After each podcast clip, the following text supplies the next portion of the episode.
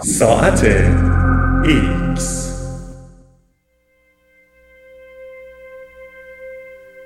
رمزگشایی از ذرات انسان.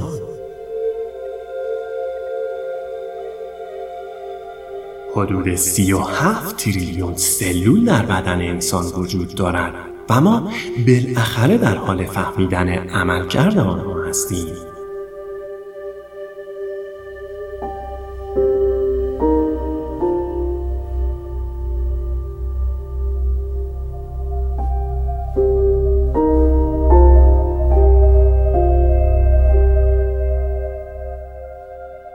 یکی از اسرار تاریک زیست شناسی این است که دقیقا نمی‌دانیم از چه ساخته شده ایم. درست است که دانشمندان ژنوم انسان را در سال 2003 رمز گشایی کردند اما هنوز هم نمی‌توانیم فهرستی از عملکرد سلول هایمان تهیه کنیم. هر کاری که انجام می دهیم از راه رفتن گرفته تا فکر کردن و حزم غذا و خوابیدن به سلول های مختلف درون بدنمان یعنی گلوبول های قرمز بشقاب مانند سلول های عصبی بلند و نازک یا سلول های کشامده تشکیل دهنده ازوله ها وابسته است. می توانیم این فهرست را تا چندین صفحه ادامه دهیم. این واحدهای تخصصی کنار یکدیگر جمع می شوند تا بافتها و اندامهایمان را بسازند و ما را به جانداران پیچیده ای تبدیل کنند. با این حال هنوز هم بسیاری از این سلول ها را نمی‌شناسیم. حالا برای اولین بار می خواهیم فهرست جامعی از سلول ها را جمع کنیم. هدفی بلند پروازانه مانند پروژه ژنوم انسان که به رمزگشایی دی ای انسان انجامید.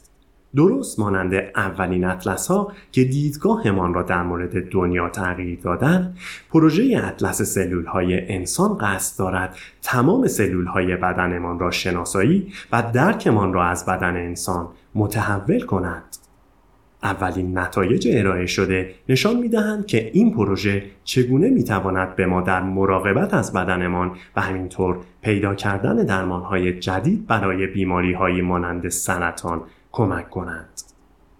اویف رگف از مؤسسه براد در شهر کمبریج ایالت ماساچوست در این باره می‌گوید اگر سلول ها را بشناسید یعنی زندگی را شناخته اید. اگر ندانید چه سلول هایی وجود دارند و این سلول ها چگونه کار می کنند یعنی چیزی از زیست شناسی سر در نمی آورید.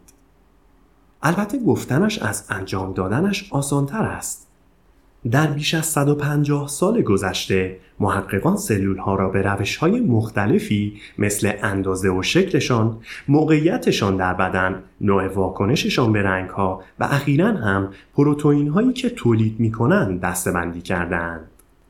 اگر نگاهی به کتاب های درسی بیاندازید احتمالا می‌بینید که 37 تریلیون خورده سلول را به حدود 300 نوع مختلف تقسیم کردند. اما هر بار با پیدا شدن راه های جدیدی برای دستبندی سلول ها تفاوت های بیشتری کشف شده و مدام دسته‌بندی های جدیدی به دسته‌بندی های قبلی اضافه شدند. اطلس سلول های انسان از روش بهتری برای دسته‌بندی سلول ها استفاده می کند. یعنی از ژن‌هایی که درون سلول ها فعال می شوند یا همان ترانسکریپتوم سلول ها. تقریبا تمام سلول های بدن ما حاوی یک نسخه از کد ژنتیکی ما هستند. هر کدام از این سلول ها چند ژن خاص از مجموعه 20 هزار ژن ما را بیان می کنند. برای اینکه بدانیم کدام ژنها در کدام سطوح فعال هستند باید پا را فراتر از پروژه ژنوم انسان بگذاریم که با این کار بتوانیم ژنوم انسانها را با یکدیگر مقایسه کنیم و درک بهتری از تغییرات ژنتیکی به وجود آمده در اثر بیماری های مختلف داشته باشیم اما برای بهره بردن از این دانش اول باید بدانیم که این تغییرات در کدام سلول ها بیان می شوند. برای این کار دانشمندان باید می توانستند پروفایل های بیان ژن سلول های مختلف را بخوانند. تا همین چند وقت پیش برای این فرایند به بافت نسبتا بزرگی احتیاج داشتیم که شامل انواع و اقسام سلول های مختلف می شد. این سلول ها با یکدیگر ترکیب می شدند و چیزی را تشکیل می دادند که رگف به آن اسموتی میوه می گفت. به عقیده رگف بیشتر به سالاد میوه احتیاج داشتیم. یعنی مخلوطی که بتوان تکه های میوه های مختلف را در آن از یکدیگر جدا کرد.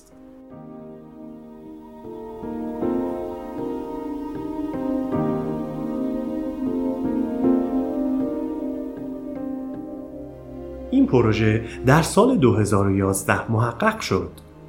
در این زمان رگه و همکارانش توانستند پروفایل های بیان ژن را با استفاده از مقدار بسیار کمی از مواد ژنتیکی در یک سلول واحد ایجاد کنند. آنها این روش را روی سلول های بظاهر یکسان سیستم عصبی آزمایش کردند و خیلی سریع توانستند تفاوتهایی را بین آنها پیدا کنند. میوه های ناشناخته جدیدی در سالاد میوه کشف شده بودند.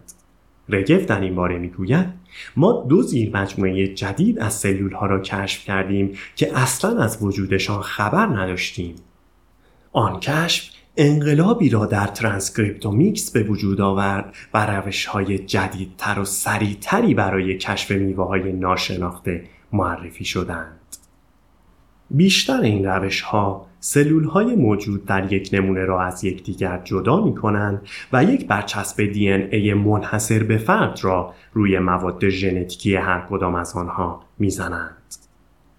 با استفاده از این برچسب ها می توان خروجی سلول ها را ردیابی کرد حتی اگر تعداد بسیار زیادی از آنها با یکدیگر مخلوط شده باشند.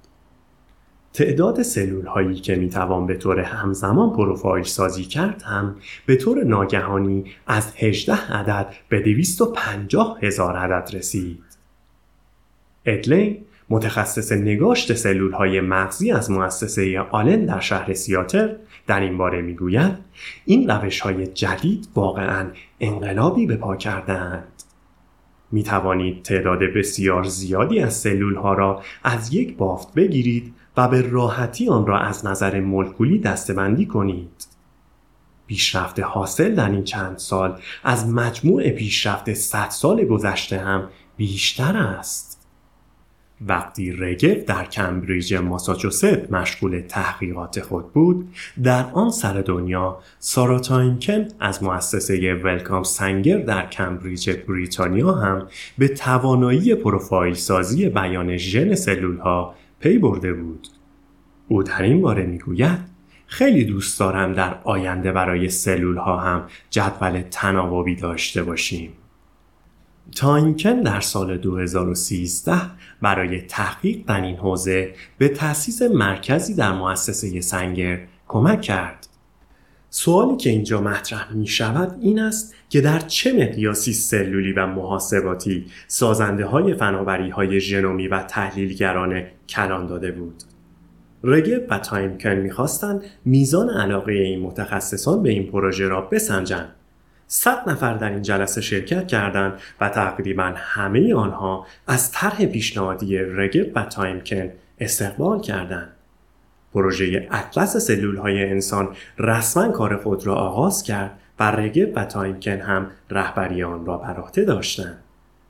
رگف در این باره می‌گوید انگار کار روح زمانه بود. دیگر وقتش رسیده بود که این ایده عملی شود.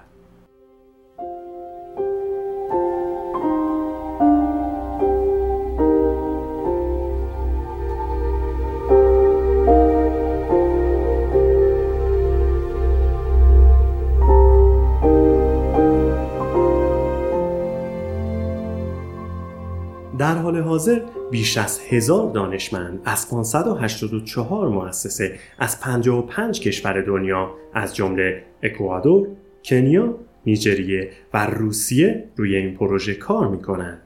این دانشمندان در حال حاضر روی اطلس های سلول های سیستم ایمنی، پوست و ریه ها کار می کنند. این پروژه با مشکلات فنی بسیاری روبروست. یکی از مسائل اصلی این پروژه یعنی پیدا کردن موقعیت سلول ها در بدن هنوز حل نشده است. مثلا سالاد میوه رگف هم چندان مثال دقیقی نیست.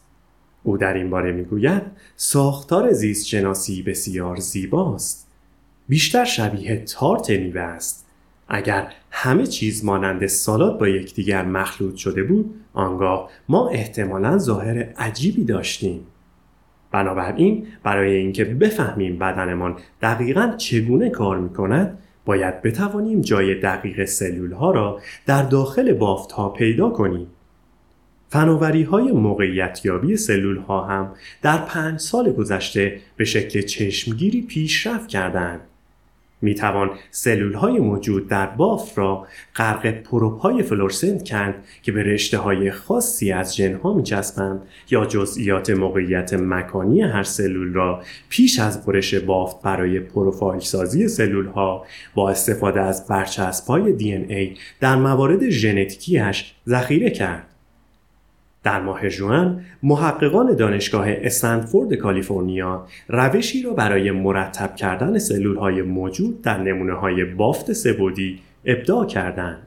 اما این روش ها هنوز برای تعداد بسیار بالای سلول ها و ژن هایی که پروژه اطلس سلول های انسان باید بررسی کند آماده نیستند.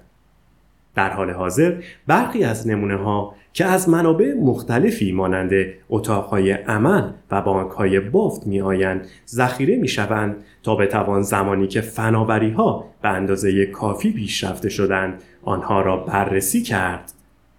در نهایت این اطلس داده ها را از تعداد زیادی از آزمایشگاه های مربوط به عضوی خاص یا بخشی از آن جمع آوری می کند این کار به محققان این امکان را می دهد تا تحلیل هایی را انجام دهند که شامل جدیدترین اطلاعات می شوند. به گفته لین قدرت واقعی این پروژه در همین موضوع نهفته است. هنوز زمان زیادی نگذشته است اما این پروژه توانسته تاثیرات مثبتی بگذارد. از پروفایل سازی سلول ها برای بررسی اولین مراحل بارداری و لانهگذاری جفت جنینی در داخل رحم استفاده شده است. این کار منجر به پیدا شدن موقعیت سلول های جنینی و مادری و سیگنال های پروتئینی آنها برای برقراری ارتباط شد. این یافته ها می توانند به توضیح دادن علل سخت جنین و اختلالاتی مانند پرکلامسی از عوارض بارداری که با افزایش فشار خون همراه است کمک کنند. تاینکن به همراه سام بهجتی و چند محقق دیگر در مؤسسه سنگر در حال کار روی پروفایل سازی بیان ژن سلول های کلیه هستند. آنها در ماه اوت تحقیقی را منتشر کردند که نشان می‌دهد سلول های تومور ویلمز رایج‌ترین نوع سرطان کلیه در کودکان مانند سلول هایی هستند که بلوغ پیدا نکردند. در حال حاضر می توان تومور ویلمز را از طریق شیمی درمانی مخرب درمان کرد. بهجتی معتقد است که می توان در آینده از روش درمانی بهتری استفاده کرد. یعنی دادن سیگنال های پروتئینی مناسب به سلول های سرطانی برای رشد آنها و تبدیل شدنشان به سلول های باله. او در این باره می‌گوید می توانیم به مدل کاملا جدیدی برای درمان سرطان در کودکان دست پیدا کنیم. شاید قافل گیر کننده ترین اتفاقی که افتاد کشف نوع جدیدی از سلول در پرده جنگ بود. در ماه اوت دو تیم از محققان این نوع جدید از سلول را کشف کردند. سلولی که احتمالا ریشه بیماری فیبروسیستیک است. این بیماری رایشترین نوع اختلال تک سلولی در مردمان نژاد اروپای شمالی است و زمانی به وجود می آید که بدن به اندازه کافی پروتئین CFTR را تولید نکنند. کمبود این پروتئین منجر به تشکیل مخاط چسبنده در ریه ها، عفونت های مکرر و مرگ زودرس می شود. طی سی سال گذشته تصور می کردیم که این سلول های مشکدار ریه هستند که CFTR را تولید می کنند.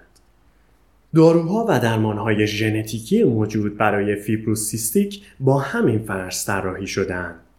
با این حال تحقیق جدید نشان می دهد که بار اصلی تولید CFTR روی دوش سلول های تازه کشف شده است که یونوسیت نامگذاری شده اند. یافته های این تحقیق روشی را برای افزایش تعداد یونوسیت ها پیشنهاد می دهند که می تواند به درمان فیبروسیستیک کمک کنند. درمان های بهتر برای فیبروسیستیک تومور لیمز و درک بهتر دلایل سخت جنین قدم های کوچکی نیستند. اما به عقیده استنلی نارسون از مؤسسه کارولینسکا در سوئد که یکی از کمیته های سازماندهی این پروژه محسوب می شود ارزش واقعی پروژه اطلس سلول های انسان بیشتر از این هاست او در این باره می گوید این اطلس قرار نیست منجر به یک یا چند کشف خاص شود بلکه بنیان تمام اکتشاف ها در زیست شناسی انسان است.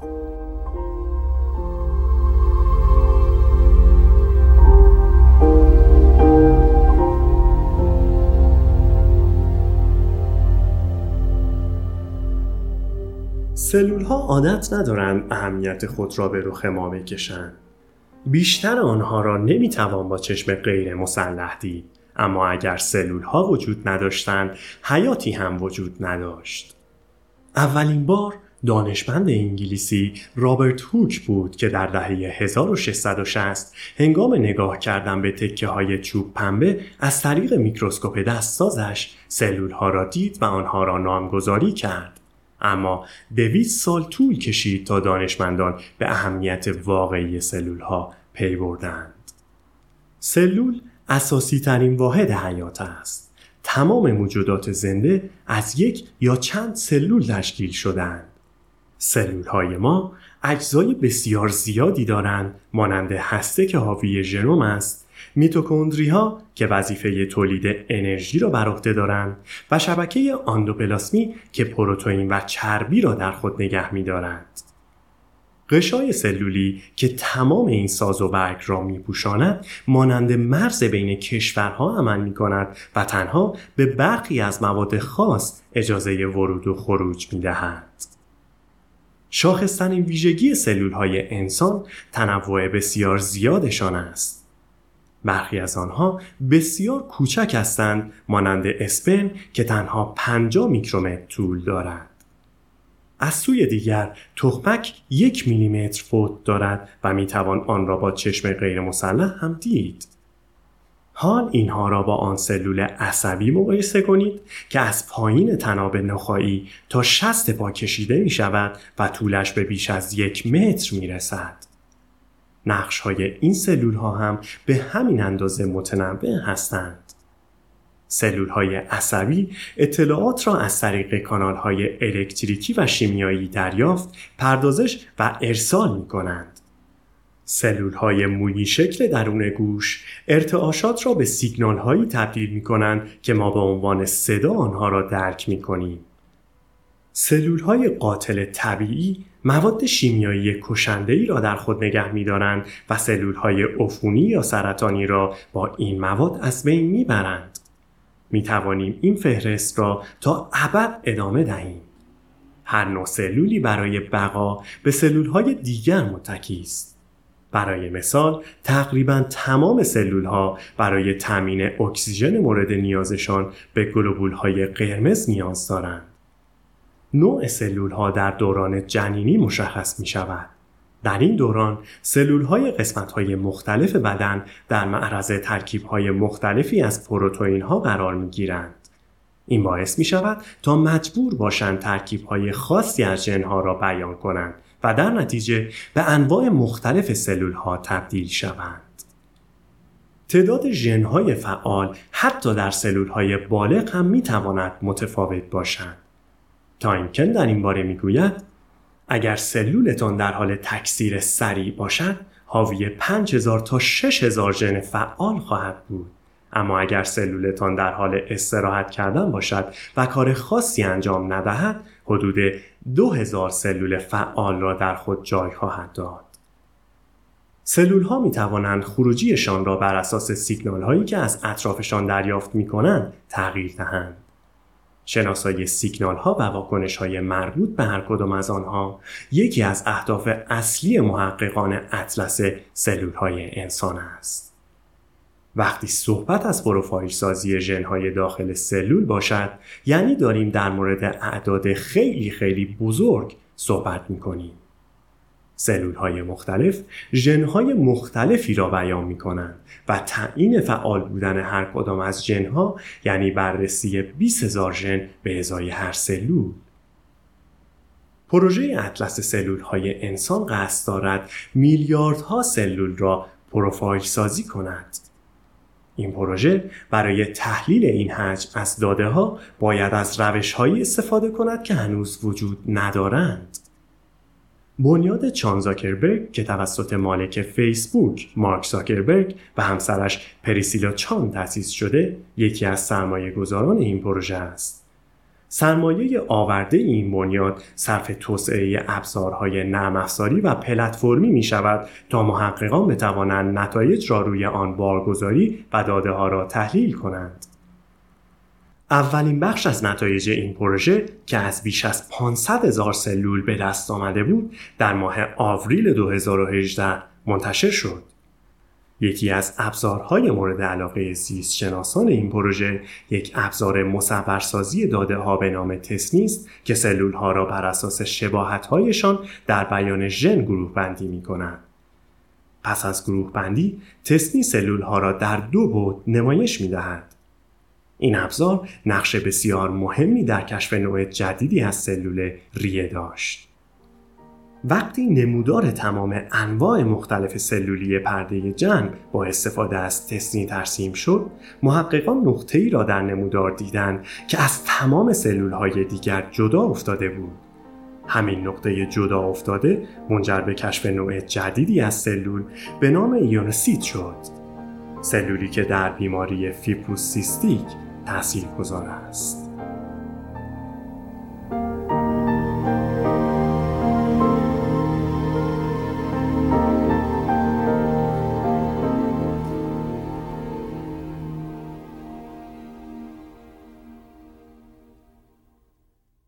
هستم.